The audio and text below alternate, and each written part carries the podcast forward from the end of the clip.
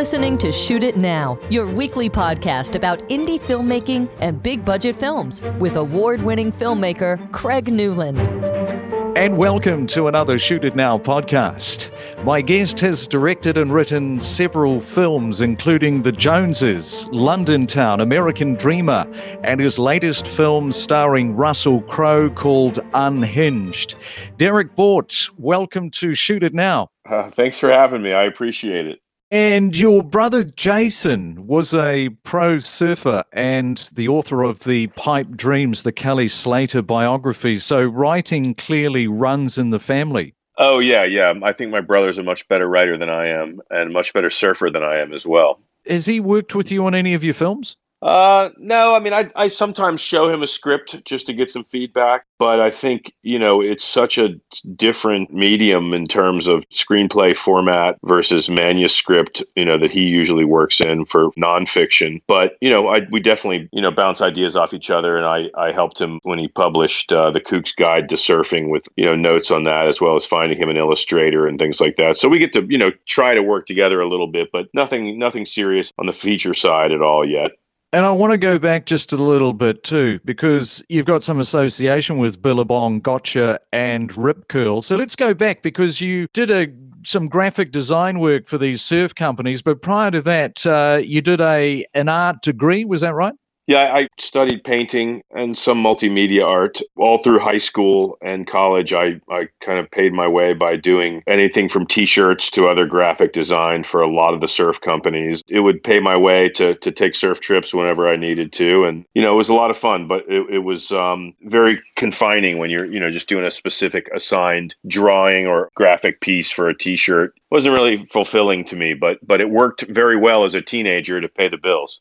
And how did you segue from the the art side of things getting involved in the film industry? How did that happen for you? Well, I'd always been a film fanatic, you know, and, and spent a lot of time at the movie theater. I don't think I ever really kind of realized that it was just like something that you could do. I know that may sound strange. I never realized that there was a person who kind of got to write and direct a movie and and then in college I started going to this art house theater and I think the first film I saw there was Wings of Desire. And I was just hooked with indie film and I would go see every single film that they would bring in. And that's when I realized that this is something that you can have an idea and you can write it and you can make a film. And you know at that point you know I knew it was possible. I didn't really know how to do it or how to how to get into it. And um, I got a call from a friend one day who was working in production and said that the production designer had had walked off the job or something and they needed someone to replace him or her and he told them that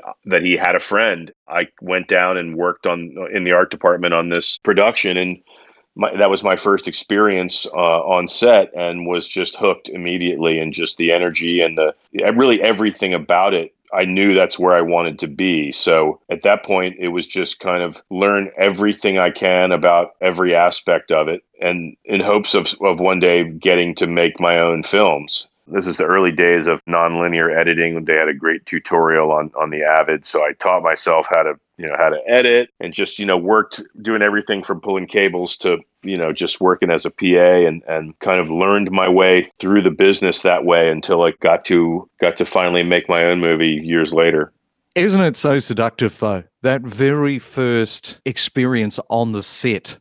you know, it's just Oh yeah. it, it, it, yeah. It's, it just takes over someone's brain Oh yeah, I mean, I think the seeing a large group of people all kind of working towards one goal that really hooked me. You know, just seeing how everyone had their job, and you know, this particular thing was a music. It was a Neil Diamond TV special actually that I worked on, and it just showed me kind of, I guess, what every day could be like, and and you could actually get paid to do this. It was a job, and yet it was so much fun.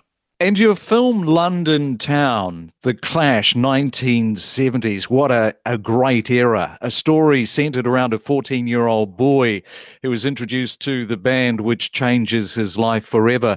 Music films are always really hard to pull off, but earlier in your career, you worked at Sony Music Studios, then working in film and videos on MTV Unplugged. And I wonder just how much of all of that helped with making London Town for you. Wow, you've done your homework.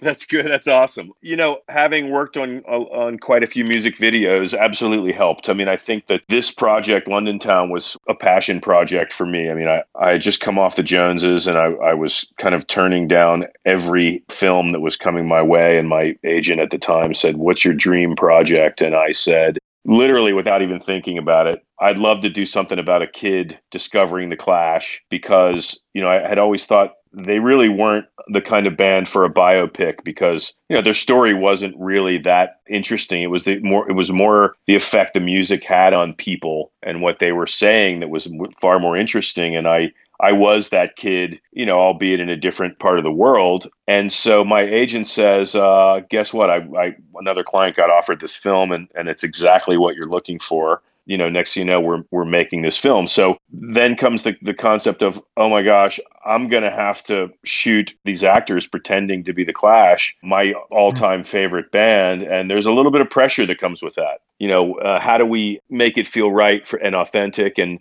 and thankfully, uh, you know, we had some great people in London that were able to record Johnny Rhys Meyers and the and the guys, the other actors, actually performing these songs. You know, we were able to avoid the whole lip sync thing, which was a big deal to me. And long-winded way to answer your question, but going back full circle to all the music videos I had worked on or been around, you want to shoot a performance in a way i wanted it to feel gritty and in the moment and, and, authentic and actually just the opposite of what most music videos were doing at the time which was much more uh, glossy kind of um, theatrical Slick. kind of yeah, slick, exactly. You know, so really it was just about me and the guys in the crowd with some cameras and trying to capture what it would have been like to see the Clash at that point in time in in the small venues they were playing. I think this was like the ha- Hackney Working Man's Club. You know, we wanted to have that feeling of just some little some spot that somehow they they were able to book a show in and all the punks from everywhere showed up I think with that part, we did a good job on the film in terms of just, I, felt happy with the way that part of it was portrayed. And thankfully, when we premiered at the London Film Festival, the feedback from a lot of people that were part of, of the Clash's world, part of their circle years earlier, really went out of their way to, to, to say how much they loved the performances and the music in the film. And, and and really is you know on top of that the response to the film itself that here in the states i think people had a, a, more of a romanticized notion about the clash being maybe more punk than they really were. They were very political. They were obviously they were punk but they were you know the people in joe's circle knew him you know as a guardian angel and a generous person he wasn't the kind of punk that you would like when you think of like Sid Sid and Nancy or something like that. You know, I think that his people, once you were in his circle, he would give you all the money in his pocket and he would do things, you know, for his friends. And a lot of them went out of their way to tell me that. And that was really great, you know, to get that response from people that actually were part of his world in the late 70s in London, you know, and the subject matter was just special to me. And as filmmakers, we're always looking to change things up a little bit with every new project, change up to a different genre, different characters, a different tone and style. Looking at your different films, you've certainly managed to achieve that. Is that a conscious decision?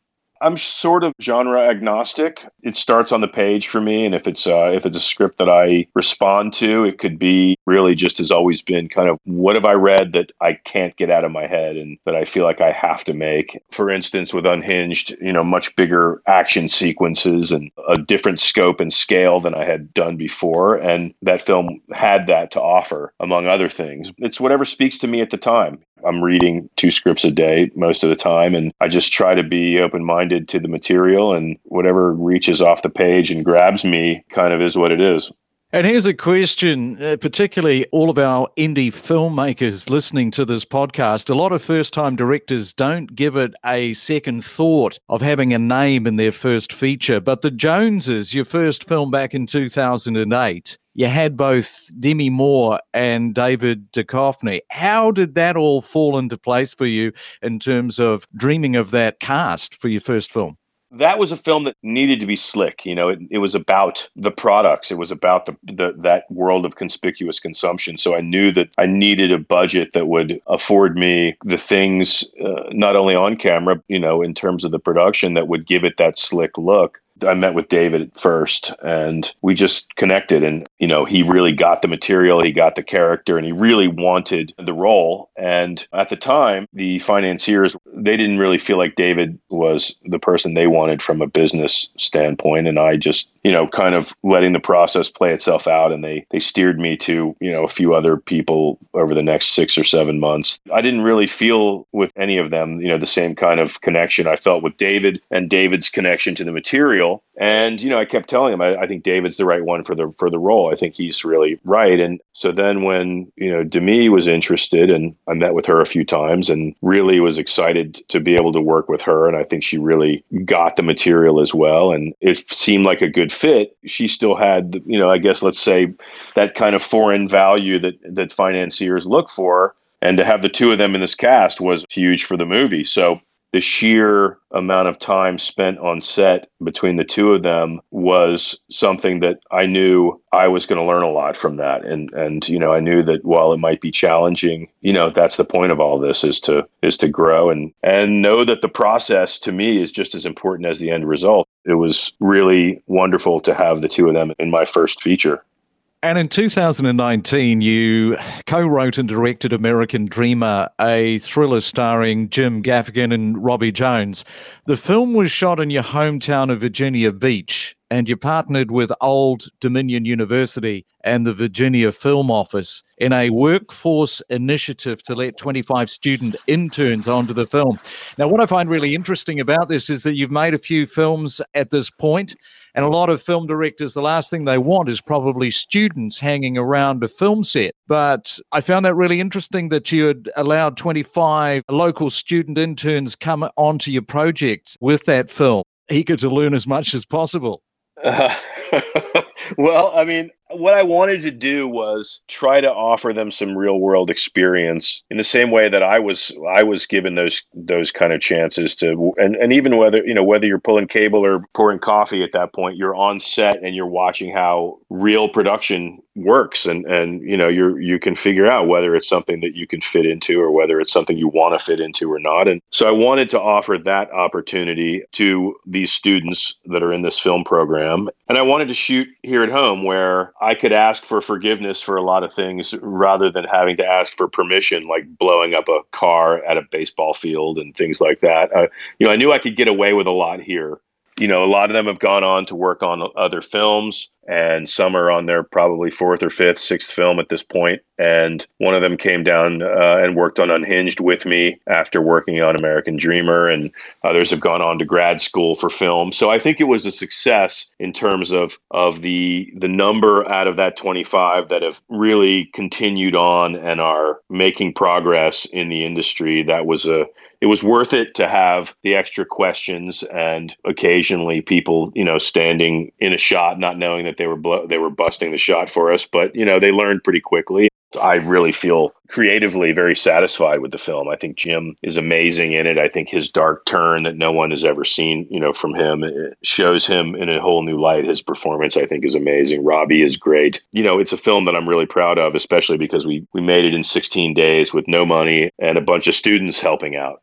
Well, congratulations. You know, I tip my hat off to you. Much respect for bringing those students in, giving back. And, you know, that's something that money can't buy.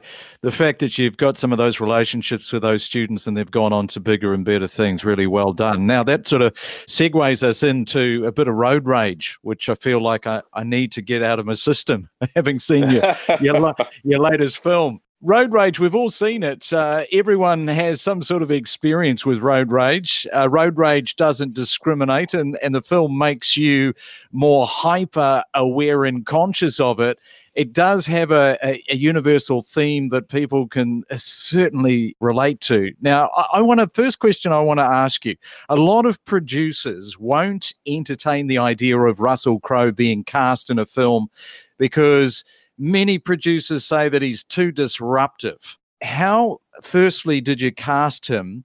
And were there concerns from the producers at the beginning of getting him on board into the project of Unhinged?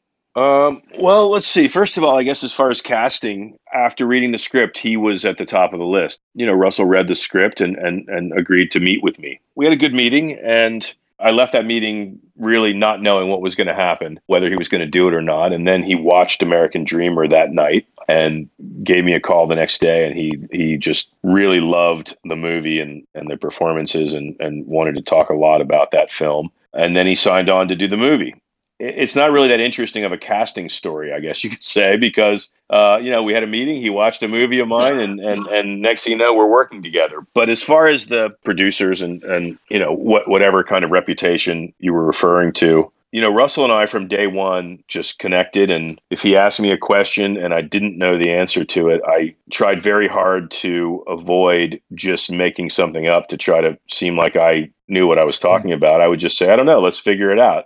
That just I think spoke to him in that that I was in the trenches with him and and I did not know the answer to everything, but I was willing to get dirty and kind of try to find the answers with him. And I think as a result, we really uh, connected on the film and, and have become friends and hoping to work together again. And and whatever whatever that reputation is, I didn't see any of that. I mean, I saw a guy that showed up to work and delivered a commanding performance and who also knows what every single person on set should be doing or, or, and is doing probably better than than all of them sometimes including myself. I mean the, he just he's a wealth of knowledge when it comes to film production and that's just kind of the way it was. It was roll up your sleeves in, in, in new orleans during hurricane season trying to shoot an outdoor you know road movie and we all knew what we had to do and we kept focused and, and were able to do it so, from a green light perspective, once you got Crowe on board, how quickly did that turn into a green light and everything sort of just clicking into place? Mark Gill over at Solstice calls this production Shinkansen or the bullet train because of the speed of how fast this thing came together. I mean, I think they bought the script one day, sent it to me the next day. I was on within a day or two after that. Then we offered it to Russell and he was on. And the next thing you know, we're in New Orleans prepping within, you know, within a week and and shooting. And then, you know, because of COVID, we rushed our delivery to get to the window that we decided on for the release. I, I want to say, I don't know, 10 or 12 weeks earlier than it, than, than it was supposed to be released. So everything was on a very different timeline than than anyone was used to, that's for sure. Very fast. So tell me from the time that you were signed on, did you say you were one week later prepping in New Orleans? Well, from the time I was signed on, I think Russell was probably on within a week. And then I think literally the next day I was on a plane to New Orleans to start scouting. And how quickly was camera turning over from the time that you were doing your scouting? I don't remember exactly, but I know that we got pushed by one week because a hurricane hit New Orleans been six weeks of prep or something, but I mean, it was short. It was it was definitely not what anyone would have liked to have had, but but at the same time, it worked. So I, I guess that's really all you can ask for. So just give us a sense of the production. Like, how many people were on this production, and how many shoot days did you have to complete? How many people? Good question. I mean, I would say most likely 160, maybe 150 on any given day. We had a lot of extras in cars. I mean, you know, all mm-hmm. those cars you see are have drivers in them, and some of them are stunt drivers, and some of them are just background drivers. But you know, there were definitely over 100 people every day. What was your second question? I forgot. How many shoot days? Oh, how many shoot days? I want to say it was 35. And we went there thinking we were, I think we had 42, and then it turned into somehow it ended up being like 35 days or something. So, Crowe, getting to his performance, very nuanced. I've never seen Crowe act in this way. None of us have. He's able to turn the screws tighter and tighter, and the whole rhythm of the performance, the way that he looks, the way that he talks, the way that he walks, it is something quite different. Obviously, this is what attracted Crowe because he thought he could get into this character and really bring it to life. How do you work with somebody like a Crowe who's got such a body of work behind him, and you're working with an Academy Award winner to try and offer your input? Because clearly Crowe has his style, his way of doing things. Did he take the direction from you? the great thing about working with any actor on that level, you know, my job is to, to paint the picture of of the backstory and illuminate the things that are going on prior to a film starting or, or prior to a scene then the actor is going to take it from there you know? And i mean obviously i can massage a performance but really it's just about helping them find this character find with this particular character you know it was russell and i spent countless days talking about how this character had gotten to the point where he felt invisible he had been dehumanized and he he no longer had any voice in any way so that he he felt like his only choice was violence. Talking that through and talking about how that happens to people you know whether they you know do what he does with his vehicle or whether they go into a you know shopping mall and, and with a gun and you know take out their frustrations that way. I mean it's something that happens in the real world it's easy to say, oh, this guy's insane or something, this guy's crazy. But really, you know, it seems like if you look at these kind of incidents,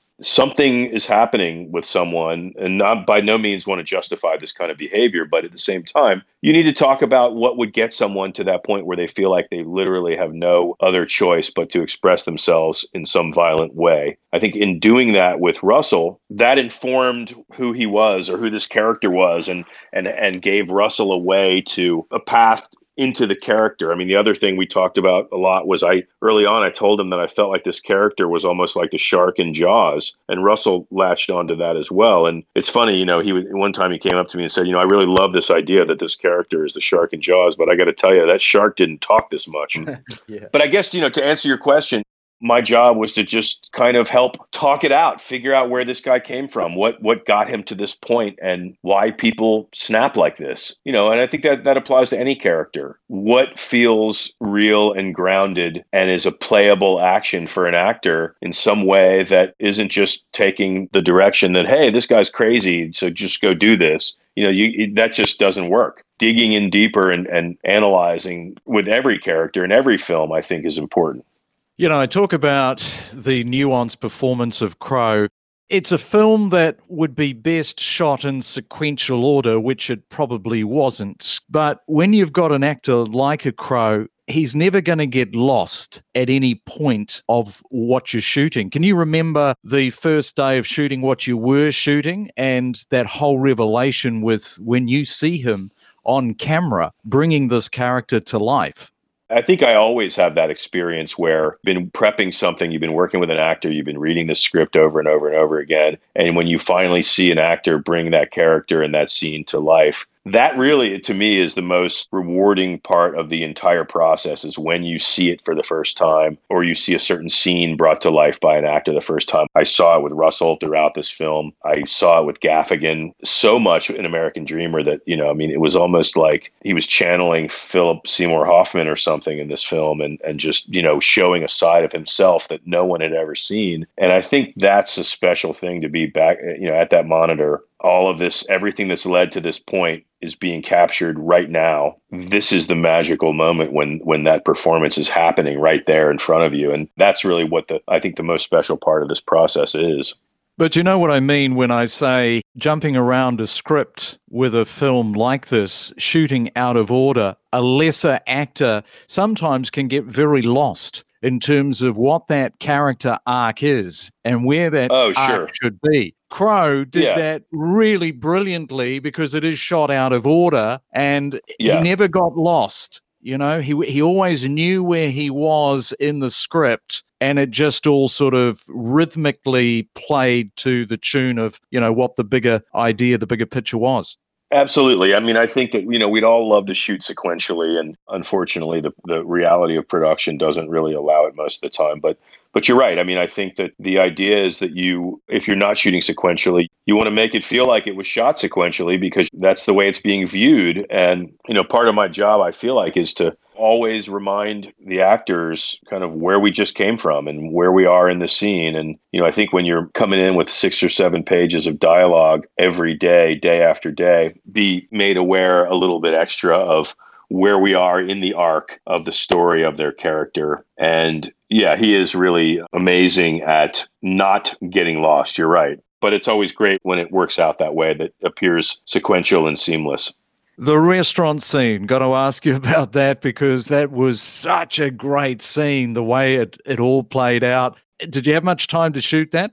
Uh, I had two days to shoot it, which was which was great the way the restaurant was set up, we really had to kind of shoot everything from one side one day and everything from the other side the next day. That to me was my, you know, it's funny when you think about it, I got a five page scene with two people, you know, seated across from each other in a restaurant how do you make that work? And when you have two actors like Russell and Jimmi Simpson, you know, it's like, oh, okay, I, I have the right actors. It's going to work out fine because they both have such, you know, commanding presence on camera and are really just such, you know, great actors that once we got them in the room together and they started, you know, playing off each other, it really, there's such a cat and mouse game going on in that scene. And the two actors really, look, I would love to take credit for the scene, when you've got those two sitting in the in the booth there in front of you, it, it makes my job very easy. And Jimmi, like you say, Jimmi did a fantastic job. He has got that real sort of screen presence about him, and it just did elevate. It, it, it went to a different level. Now, did you shoot on two cameras? We always had multiple cameras running. That day, I want to say those two days, we may have had three cameras running one thing that happened in New Orleans was we were shooting during hurricane season, and you have these lightning delays where if lightning strikes within a eight mile radius, or what I think it's eight miles, you have to shut down the production for a half an hour. And when I say wow. shut down the production, I mean literally shut down the production. You can't shoot, you can't do anything. And then if any time during that half an hour there's another lightning strike, that half an hour extends another half an hour. So hmm. essentially, we were losing two or three hours a day because of lightning. And you know, during I mean, it was 105, 110 degrees there, so you get these thunderstorms every afternoon. So knowing that instead of shooting our normal 12-hour day, we were shooting essentially you know nine-hour days, 10-hour days if we're lucky I just knew that unless I had extra cameras rolling, I was never going to make my day. So I had less takes with the actors, but I had more cameras running at all times because it was really the only way to make the day. And what about test screening this film? It, it, it, appears to me that this is something you definitely want to get into the cinema to get it tested in front of an audience just to see where the rhythm, the cut has landed. Did you do that?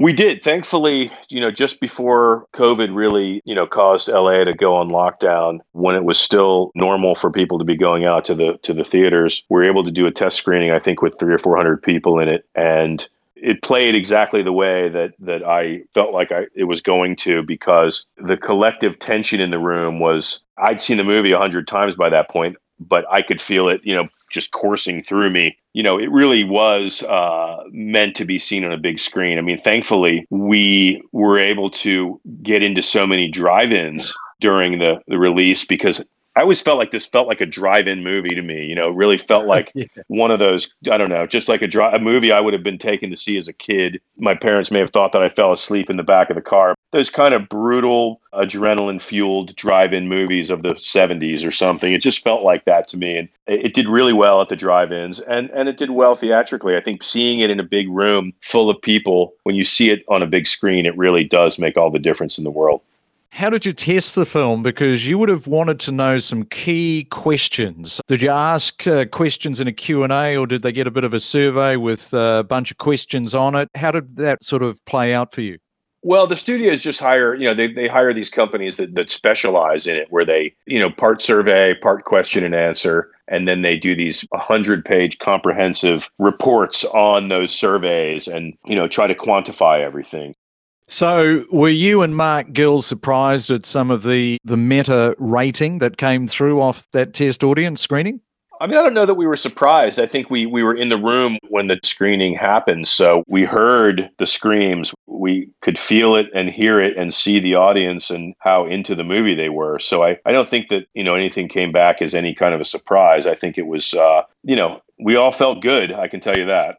Well, it's definitely a, a film to get into the cinema when the cinemas open up, because as you say, it's definitely a film that you want to see on the big screen. But barring that, I did see it on a small screen and it still had an effect on me. Derrick, look, it's been really great catching up and talking to you about all of your films. And as you, as a director, writer, and producer, as a filmmaker, I'm certainly looking forward to seeing what comes next for you. And thank you so much for coming on to Shoot It Now. Thank you so much for having me. I, I really appreciate it. You've been listening to Shoot It Now with Craig Newland, your weekly podcast about all things behind the camera and in front of it.